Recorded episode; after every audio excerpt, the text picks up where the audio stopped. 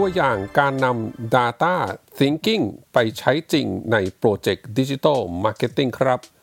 สวัสดีครับ อยู่กับ Digital Marketing Now Podcast Podcast ที่จะคอยอัปเดตข่าวสารเกี่ยวกับ Digital Marketing ให้กับคุณทุกสัปดาห์นะครับ อยู่กับผมเบิ้ลณรงยศครับ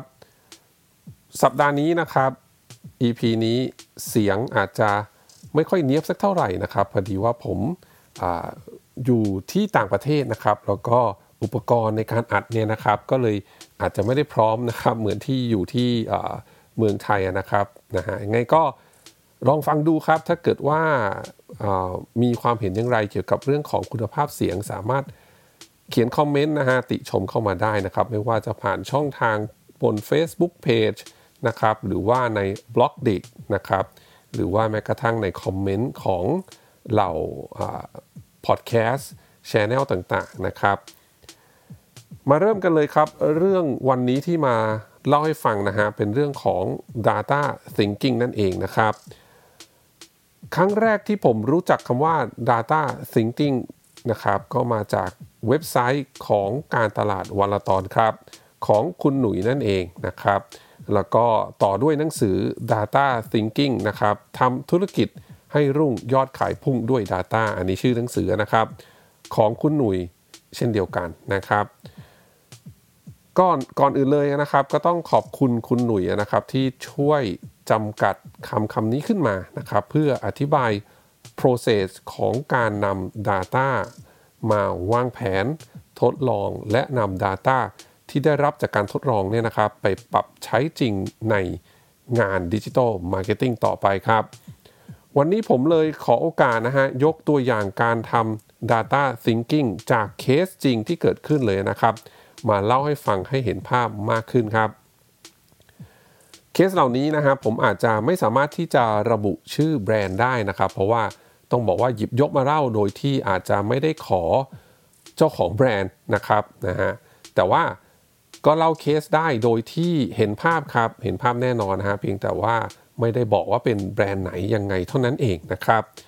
เคสแรกครับเป็นของแอปแอปหนึ่งครับ ซึ่งเป็นแอปสำหรับการดูแล รักษาบ้านครับ ก็เป็นแอปของคนไทยเราเนี่ยนะฮะ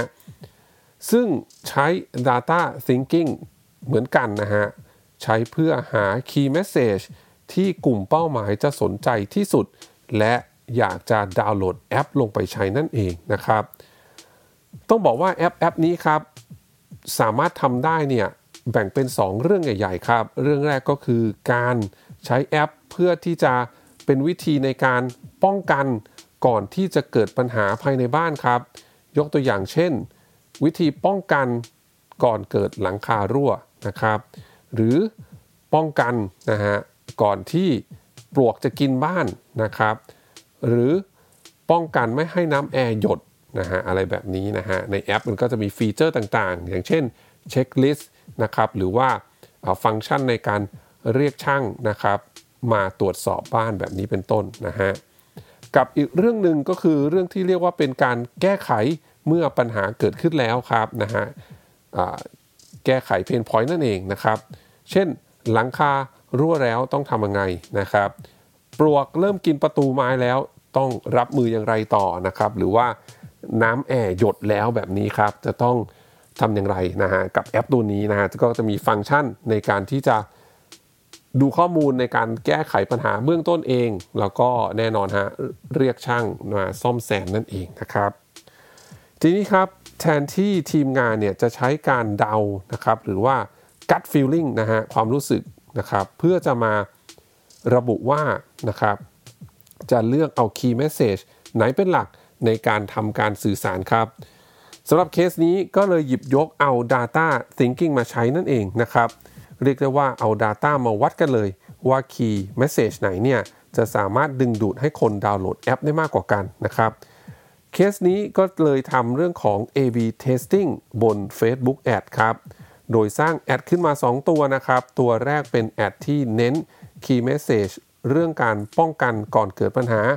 แล้วก็แอดตัวที่2นะครับก็เป็น Key Message นะครับเกี่ยวกับปัญหาเกิดขึ้นแล้ว จะแก้ไขได้อย่างไรนะฮะ โดยที่ทั้ง 2 แอดนี้ครับ ใช้บัตเจตครับงบประมาณเท่ากันระบุ targeting กลุ่มเป้าหมายเดียวกันครับ แล้วก็ปล่อยแอดพร้อมกันนะฮะในระยะเวลานาน 1 สัปดาห์นะครับ ซึ่งต้องบอกว่าทั้งหมดนี้นะครับใช้เวลาเตรียมการและงบประมาณเนี่ยไม่มากเลยครับนะฮะก็เตรียมในการทำเรื่องของ แอดครีเอทีฟนะฮะสตัวนะครับ แล้วก็งบประมาณที่ลงไปเนี่ยต้องบอกว่าแค่รวมกันแล้วทั้ง 2 ตัวเนี่ยครับก็แค่หลักหมื่นต้นๆเท่านั้นเองนะครับ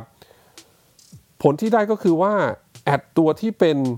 การแก้ปัญหาครับ ได้ cost per install ถูกกว่าเกือบครึ่งเลยทีเดียวครับ แล้วก็เมื่อได้ Data นี้ขึ้นมานะครับ แน่นอนฮะทีมงานที่ดูแลการตลาดให้แอปตัวนี้จึงมั่นใจ แล้วก็ทุ่มทรัพยากรลงไปกับการสร้างแคมเปญเพื่อเน้นเรื่องของการแก้ปัญหาให้กับเจ้าของบ้านนะฮะแทนที่จะต้องแบ่งงบประมาณแล้วก็พลังงานออกมานะฮะในการที่จะลง Key Message ส่วนที่เป็นการป้องกันก่อนเกิดปัญหาด้วยนะครับก็เรียกได้ว่าหลังจากทำ Data Thinking นะฮะนะครับเราก็สามารถที่จะ allocate resource ทั้งหมดนะครับลงไปกับไอ้เจ้าตัว Key Message นะครับที่ทำแล้วเนี่ย ได้ cost per install ที่ราคา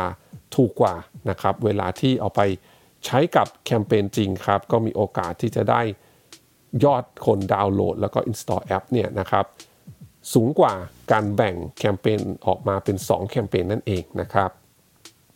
นี่ก็เป็นตัวอย่างแรกครับของการเอา Data Thinking มาใช้ครับ ตัวอย่างที่ 2 ครับ เป็นการใช้ Data ในการออกแบบเว็บไซต์ใหม่นะฮะ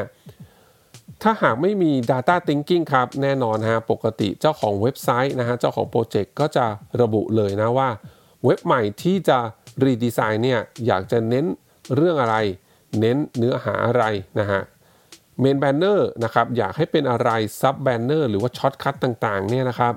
อยากจะให้ลิงก์ไปหน้าไหนบ้างทางเจ้าของเว็บ เจ้าของโปรเจกต์ก็จะระบุมาเลยนะครับ หรือ ผู้ออกแบบเองก็อาจจะเป็นคนเสนอครับว่าควรจะต้องใส่อะไรไว้ตรงไหนนะฮะดังนั้นเนี่ยนะครับปัญหาที่จะเกิดขึ้นก็คือว่าแทนที่เว็บไซต์ใหม่นะครับ จะออกแบบมาเพื่อมอบประสบการณ์ที่ดีนะฮะ user experience ครับ UX ให้กับผู้ใช้งานเว็บจริง ๆ นะครับ ก็กลายเป็นว่าเว็บใหม่นี่ครับ ก็ถูกออกแบบโดยอ้างอิงความต้องการของเจ้าของเว็บไซต์ หรือ อ้างอิงความต้องการของคนออกแบบเป็นหลักครับนะฮะแต่เมื่อใช้ Data Thinking ในการออกแบบนะครับ แล้วก็จัดวางทุกอย่างนะครับ เราสามารถที่จะอ้างอิง Data นะครับ โดยที่ไม่ต้องมาใช้ gut feeling ของเจ้าของเว็บหรือผู้ออกแบบนะครับ เป็นการดู Data ของคนที่เข้ามาใช้เว็บไซต์เดิมครับ ก่อนที่จะถูกรีดีไซน์นะครับ โดยการใช้ tool ง่ายๆ อย่าง Google Analytics เลยครับนะฮะเพื่อดูพฤติกรรมการใช้งานของคนที่เข้าเว็บไซต์ครับ ดูว่าพวกเขาเนี่ยสนใจเนื้อหาแบบไหนมากที่สุด หน้าไหนนะฮะเว็บเพจไหนนะครับ มียอดเพจวิวเยอะที่สุดครับ แน่นอนครับเมื่อได้ข้อมูลเหล่านี้นะครับ เว็บไซต์ใหม่ก็จะสามารถถูกออกแบบและจัดวางเนื้อหา นะครับให้เอาเนื้อหาที่มีคนสนใจเยอะที่สุดเนี่ยครับให้เด่นที่สุดแล้วก็เข้าถึงง่ายที่สุดครับนะฮะอย่างในเคสนี้ครับ หน้าเว็บนะครับที่มีวิสิเตอร์เข้าเยอะที่สุด 3 อันดับแรกเนี่ยนะครับ ก็คือตำแหน่งงานว่างนะครับอันที่ 2 ก็จะเป็นเกี่ยวกับบริษัท แล้วก็หน้าที่ 3 ก็คือข้อมูลเกี่ยวกับสินค้าและก็แบรนด์ครับ รวมถึง Data นะครับต่างๆ เช่น คนเข้าเว็บไซต์เดิมส่วนใหญ่เนี่ยนะครับ เข้าจากคอมพิวเตอร์หรือเข้าจาก mobile เป็นหลักครับ จากเคสนี้นะ ต้องบอกว่า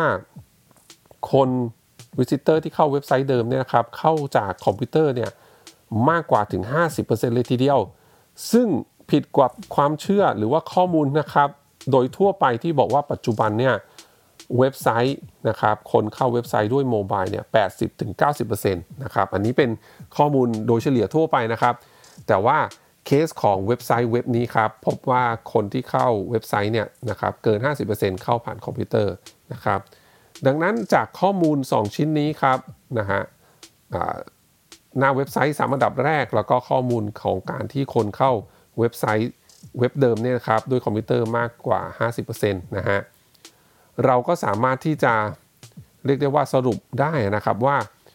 ผู้ใช้งานคนที่เข้าเว็บไซต์ส่วนใหญ่เนี่ยนะครับ เข้ามาในลักษณะของคนที่เป็นคนทำงานครับ ทั้งคนที่ต้องการร่วมงานกับองค์กรนะฮะหรือว่าคนที่เข้ามาหาข้อมูลเพื่อร่วมทำธุรกิจด้วยนะฮะดังนั้นการออกแบบเว็บไซต์ใหม่นะครับ จึงต้องออกแบบให้ดูทางการดูฟอร์มอลครับแล้วก็เหมาะกับกลุ่มเป้าหมายต่อไปนั่นเองนะครับ แล้วก็แน่นอนอย่างที่บอกไปครับ พวก shortcut ต่างๆ banner ต่างๆนะฮะก็ออกแบบมาโดยที่เน้นเอาคอนเทนต์ที่ visitor ต้องการจะดู visitor สนใจมากที่สุดขึ้นมาก่อนนั่นเองนะครับเคสสุดท้ายที่หยิบยกมาเล่าใน EP นี้ครับ เป็นเคสที่เกี่ยวข้องกับการใช้ Data ในการผลิตคอนเทนต์ให้ตรงกับความสนใจของกลุ่มเป้าหมายครับ คล้ายๆกับ เคสของการออกแบบเว็บไซต์เมื่อกี้นะครับ หากเราไม่มี Data มาอ้างอิง ในการผลิตแล้วก็นำเสนอเนื้อหาเนี่ยนะครับ โดยปกติเจ้าของโปรเจกต์ก็จะบอกว่า อยากได้อะไรนะฮะให้มีคอนเทนต์แบบไหนนะครับหรือไม่ก็เปิดให้ content creator เนี่ยนำเสนอขึ้นมาเองได้เลยนะครับ แต่เมื่อเอา Data Thinking มาใช้ครับ เราสามารถใช้ tool อย่าง Google Trends Keyword Planner แล้วก็ Social Listening ในการที่จะรวบรวม แล้วก็นำข้อมูลมาวิเคราะห์ได้ว่า ผู้บริโภคกลุ่มเป้าหมายครับ หาข้อมูลเกี่ยวข้องกับสินค้าและบริการของเราเนี่ยนะครับ พวกเขาหาด้วย keyword อะไรคำไหนมี Search Volume สูงๆ หรือมี Engage บนโซเชียลเยอะ ๆ บ้างนะครับ เมื่อได้ข้อมูลเหล่านี้มาวิเคราะห์ครับ เราก็สามารถนำเสนอหัวข้อ Topic Content ที่เหมาะสมตรง ใจกับสิ่งสิ่งที่กลุ่มเป้าหมายกำลังมองหาอยู่ได้นะครับ แล้วก็แน่นอนครับมีโอกาสจะช่วย